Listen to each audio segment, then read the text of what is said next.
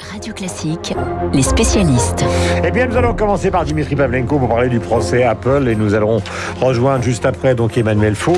De quoi s'agit-il, Dimitri, exactement? Bah, D'un gros problème, d'un très gros problème quand même pour Apple parce que là, euh, c'est le moteur de croissance le plus important aujourd'hui pour Apple qui est attaqué, à savoir l'App Store. Alors en fait, vous savez, Apple a dévoilé ses résultats euh, de son deuxième trimestre fiscal, c'est-à-dire en fait le premier trimestre de l'année calendaire.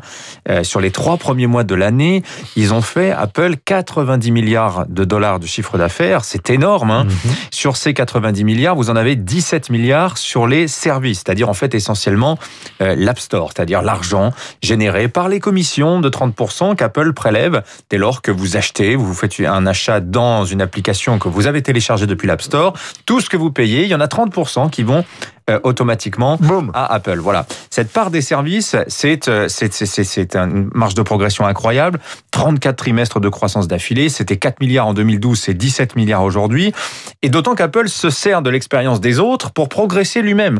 Exemple type, c'est ce qui se passe euh, devant la Commission européenne. Spotify, c'est le leader du streaming musical.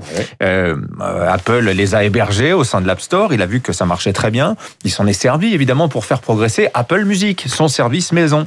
Et et voilà un petit peu le fond du dossier, c'est-à-dire que tous ces, euh, que ce soit Epic Games, le développeur du jeu Fortnite, ou euh, Spotify, reprochent à Apple d'être en situation de monopole. Autrement dit, quand vous avez un iPhone, vous ne pouvez pas télécharger une application hors de l'App Store. Voilà, tous les, utilisateurs euh, d'Apple le savent. Alors, le procès, il consiste à leur reprocher quoi exactement? Ils vont faire quoi? Alors Epic Games attaque en fait concrètement Apple pour abus de position dominante. Mhm. Et ce qu'ils disent, c'est la mésaventure qui leur est arrivée. L'été dernier, Epic Games donc l'éditeur du jeu Fortnite. Vos mhm. enfants euh, vous ont je connais, je connais, je déjà montré à quoi ça ressemblait. C'est un jeu gratuit, mais dans, dans le jeu, vous pouvez acheter tout un tas de choses. Eh bien, Apple disait, vous avez téléchargé Fortnite sur votre iPhone, sur votre iPad euh, depuis l'App Store, donc tout ce qui est acheté dans l'écosystème, euh, dans le jeu, 30% revient à, euh, à Apple. Epic Games dit non, ça ce n'est pas possible. Et ils ont proposé un système de paiement alternatif pour que tout ce qui est payé par le joueur leur revienne. Mhm. Ça n'a pas plu à Apple qui les a bannis. C'est le point de départ en fait de cette affaire, de ce procès qui s'ouvre aujourd'hui à Oakland en Californie. Mhm. Et puis vous avez l'autre procédure, celle qui se joue devant la Commission européenne, suite là à une plainte déposée par Spotify il y a deux ans. C'est en fait plus grave pour Apple ce qui se passe devant la Commission européenne parce que euh, euh, si la Commission européenne peut infliger une amende, une grosse amende, jusqu'à 10% du chiffre d'affaires mondial, ça ferait 9 milliards donc, euh, non, annuel, donc ça pourrait être une, amende encore plus colossale. Euh, le problème, c'est qu'on pourrait décréter que l'App Store est effectivement en, en, situation de position dominante. Et donc, la Commission pourrait imposer dans la dans la dans l'Union européenne à Apple d'héberger d'autres magasins d'applications. C'est une des possibilités. Rien n'est joué à ce stade. Et voyez, ça démarre aujourd'hui les enjeux sont très importants pour Apple. Voilà, deux procès, donc un aux États-Unis, un avec la Commission européenne. Tout ça démarre donc euh, dans les jours euh, qui viennent avec des résultats que nous suivrons évidemment avec Dimitri. Nous allons partir en Ulster, car un anniversaire qui risque d'être célébré dans une certaine amertume. Merci Dimitri. L'Irlande du Nord fête aujourd'hui ses 100 ans dans un contexte de tension ravivée entre les républicains irlandais et les unionistes. C'est une histoire qui vous fait rêver, mon cher Emmanuel Faux, vous qui avez suivi ça pendant des années. Oui, bonjour Guillaume. Euh, ben, on pourrait croire que l'Ulster est, complètement apaisé. Hein. Aujourd'hui, on est 23 ans après l'accord du vendredi 5 qui avait abouti à faire taire les armes au profit d'un dialogue politique. Mais en fait, si vous déambulez euh, dans les rues de Belfast encore aujourd'hui, vous verrez euh, ces fresques murales ornées de l'Union Jack qui célèbrent l'appartenance de l'Irlande du Nord au Royaume-Uni et par extension au Commonwealth. Et, et, quelques pâtés de maisons plus loin, des inscriptions en langue gaélique ou carrément des drapeaux tricolores irlandais, vert, blanc, orange, qui flottent au balcon, qui recouvrent les murs, comme un rappel du sentiment d'occupation par une nation étrangère qu'ont toujours eu les républicains irlandais. Alors certes, les trois décennies de sang qui ont fait euh, plus de 3500 morts sont derrière nous, mais la cohabitation entre catholiques et protestants ne va toujours pas de soi.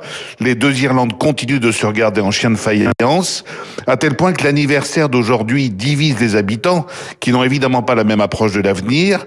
Le seul geste symbolique du gouvernement local d'offrir à la reine Elisabeth une rose du centenaire pour son jardin fait polémique et il ne plaît pas du tout aux républicains.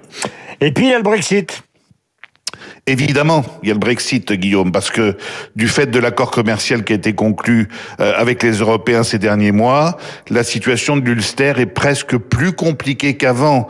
Si je disais les choses de manière euh, un peu triviale, euh, on pourrait dire que les Nord-Irlandais ne savent plus très bien où ils habitent, par souci de simplification territoriale.